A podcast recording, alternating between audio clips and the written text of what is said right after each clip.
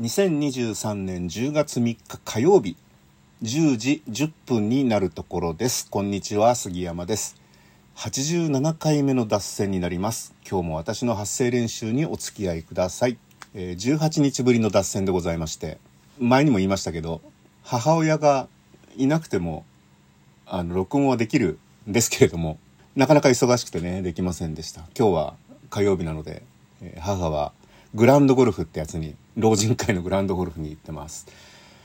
えー、まあ配信できなかったのはあの母がずっと家にいたんではなくてむしろ母と一緒に出かけてたんですけど忙しかったですね。簡単にちょっと近況をご紹介しますと、え、19日はあるテレビのロケで、えー、秋田へ行きました。これが母と一緒です。どういうことなんだと思うんですけど、えー、それから翌日の20日は、えー、歯医者さんへ行きまして、えー、その後墓参りですね。彼岸の入りなのでお墓参りを、えー、私の父方のお墓と母方のお墓ですね。行ってきましてまあどっちも都内です、えー、22日金曜日からは、えー、広島県庄原市へ向かって、えー、出発しております。新幹線とねバスで広島乗り換えで行ってきましてここで夕方から打ち合わせということで、まあ、ほとんど移動で終わってる日ですね。で23日が芸備線木次線魅力を生かす方法を考えるシンポジウムというのを、えー、小原市のショッピングセンターでやってましてで、えー、24日は団体貸切列車飲み鉄鈍行千鳥足号これねシンボシンポジウムの絡みで同じくくりでやってるんですけどこれに乗車しまして、えー、横浜に戻ってくるとまた新幹線で帰ってくるという日ですね。1日置いて26日にそのロケ番組のスタジオ収録がありましてあの高校時代の同級生に会いまして9年ぶりに会ったんですけどその9年前もやっぱりスタジオ収録で 行ってまして彼はあの同級生はそのテレビ局のえー、社員です。で、9年ぶりに会ったら、部長さんになられてましたね。ああ、すげえと思います。まあ、それなりの年ですからね、もう56歳で。えー、それで、えー、27日は歯医者さんに行きまして、えー、29日は内科通院で午前中から午後まで通院しまして、まあ、2件にかかって、えー、内科通院した日はですね、えー、大森の踏切のそばの唐揚げ屋さんで唐揚げを買って、えー、その後コストコによって買い物して帰るっていうこのルーチンになってますんで、まあ、29日はそれで終わるということですね。そして、えー、1日はと夕方からね秋高田市長のオンライン講演を聞くというのがありまして、ね、あの YouTube で話題の秋高田市長なんですけれども網走でねあの知り合ったあの政治家の方が主催する、えー、集まりで一般公開でねあのされてたので拝聴させていただきまして、えそれで、えー、2日は、えー、2日はですね、実はその秋田方師匠のオンライン講演聞いてる最中に母が真っ青の顔して部屋に上がってきまして、どうしようどうしようって何、どうしたのって言ったら、銀行に行って、えっと、ATM で操作をした時に、カードを置いてきちゃったって言うんですよ。キャッシュカード兼クレジットカードみたいなやつを。それで、それは大変だって言ったんですけども、夕方夜ですから、しょうがないねっていうことで、まあ一応クレジットカード部分を差し止める電話をしたんですけどね。それで、えー、警察にも届け出を出してくれって言われたんですけど、ととりあえず、まあ農協に行って、ね、カードを、ほら、ATM に差しっぱなしだと、また、ほったらかすとキュッて、あの、取り込んでくれるじゃないですか。そういう風になってるはずだから一回じゃあその農協行って聞いてみようよっていう話になって終わったんですけどその日の夜に農協のセンターから電話かかってきてあ農協って銀行代わりに使ってるところなんですけど農協から電話かかってきてまあまあ差し止められましたよって明日農協来てくださいみたいな話があったらしいんですけどなんかその後夜1日の夜に出てきたんですよカードが 普段と違うところにしまってたらしくて。出てきちゃってでそれ全部なしねなったんですけどまあ一応ねカードは止めちゃってるんで差し止めたんで2日に、えー、そのカードの更新？新しいカードをもらうのに手続きをしなきゃいけないって農協に行って行ってみたら なんかあの通帳と違うカードを持ってきちゃったって言って なんだよそれとか言ってまた戻ってもう一回農協行ってみたいなことをやっていて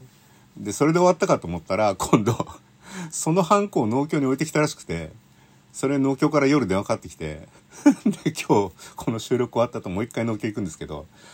まあ皆さん、老老介護ってこんなもんですよ、みたいな。なんだろうねっていう。そんなようなであたふたとした15日間を過ごし、18日間か、過ごしましたね。一応まあこの間で原稿をちゃんとかけてるのがすごいなと思うんですけど、あと遊んだのは着メロをビバンに変えたっていう ぐらいですかね。着メロをビバンのオープニングに変えました。そのなんかあの音声操作 CD からね取り込んだ、えー、やつをね、あのサントラ買ったんですよ。ビワンの。良かったですね。Spotify でも公開されてるんですけど、それよりいっぱい CD の方が入ってるんですよね。だから CD おすすめです。まあそんなようなことですね。だからずっと聞いてると、あの、まるで病気がちなタレントさんみたいな スケジュールを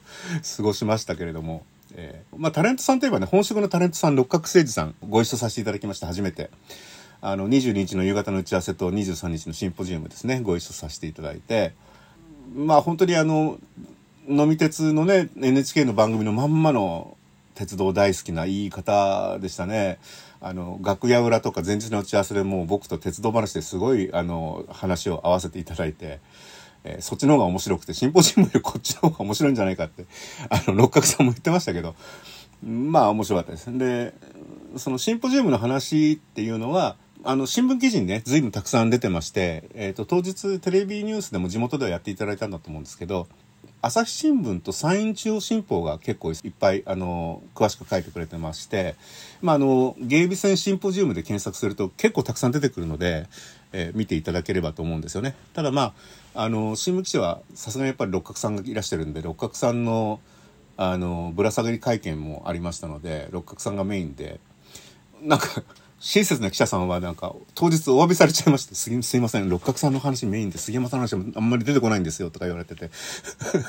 事前に告知されまして、いやいや、いいいいですよ、いいですよ、と。それはもう六角さんに来ていただいてね、あの、やっぱり六角さんの名前が出ることで記事読まれれば、そのシンポジウムのね、あの、紹介も広まりますし、ゲーム戦に対して、いろいろ思ってくださる方も増えるんじゃないかと思いますので、全然それは問題ないんで、ご心配なくという。えー、むしろあの、配信しないでっていう。僕はここだけの話しかしないかもしれないから、してないかもしれないんで、あの、書かない方がいいかもしれないですね、みたいな話もしましたけども、六角さん以外のね、私の他にあと4人いらっしゃったんですけど、3人かいらっしゃったんですけど、えっ、ー、と、広島人大学というね、なんか市民グループ、特定非営利活動法人の、えー、平尾さんですとか、えー、それから、えーと、小原市周辺地区まちづくり協議会の西田学さんですとかそれからローカル鉄旅ライターの山本典子さんもいらっしゃって皆さんとてもいいお話をされてたんですけれどもこのね方々の詳しいお話は、まあ、僕の発言も含めて昨日僕マイナビの記事を書いて送ってますので多分今週中に公開されると思いますので、まあ、ぜひご覧いただければと思います。あの僕自身はねあの、まあ、沿線の皆さんにとって幸せな形で移動手段がねきちんと整備されればそれはもうバスでもデマンドタクシーでもいいと思ってます。あの再構築協議会ってそういうもので、えー、JR さん西日本さんはもう今日にでもあの申請するみたいですけどあの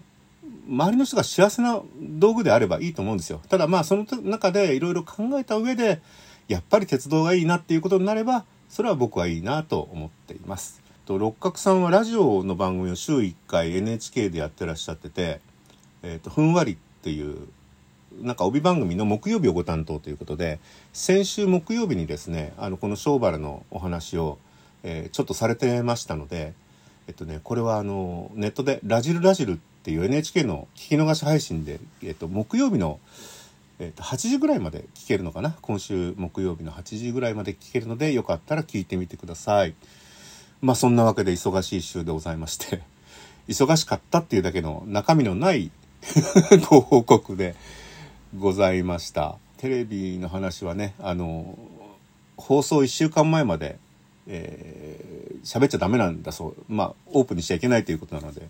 えー、ちょっと先になると思います。そんな感じの1週間でございました。ではまた。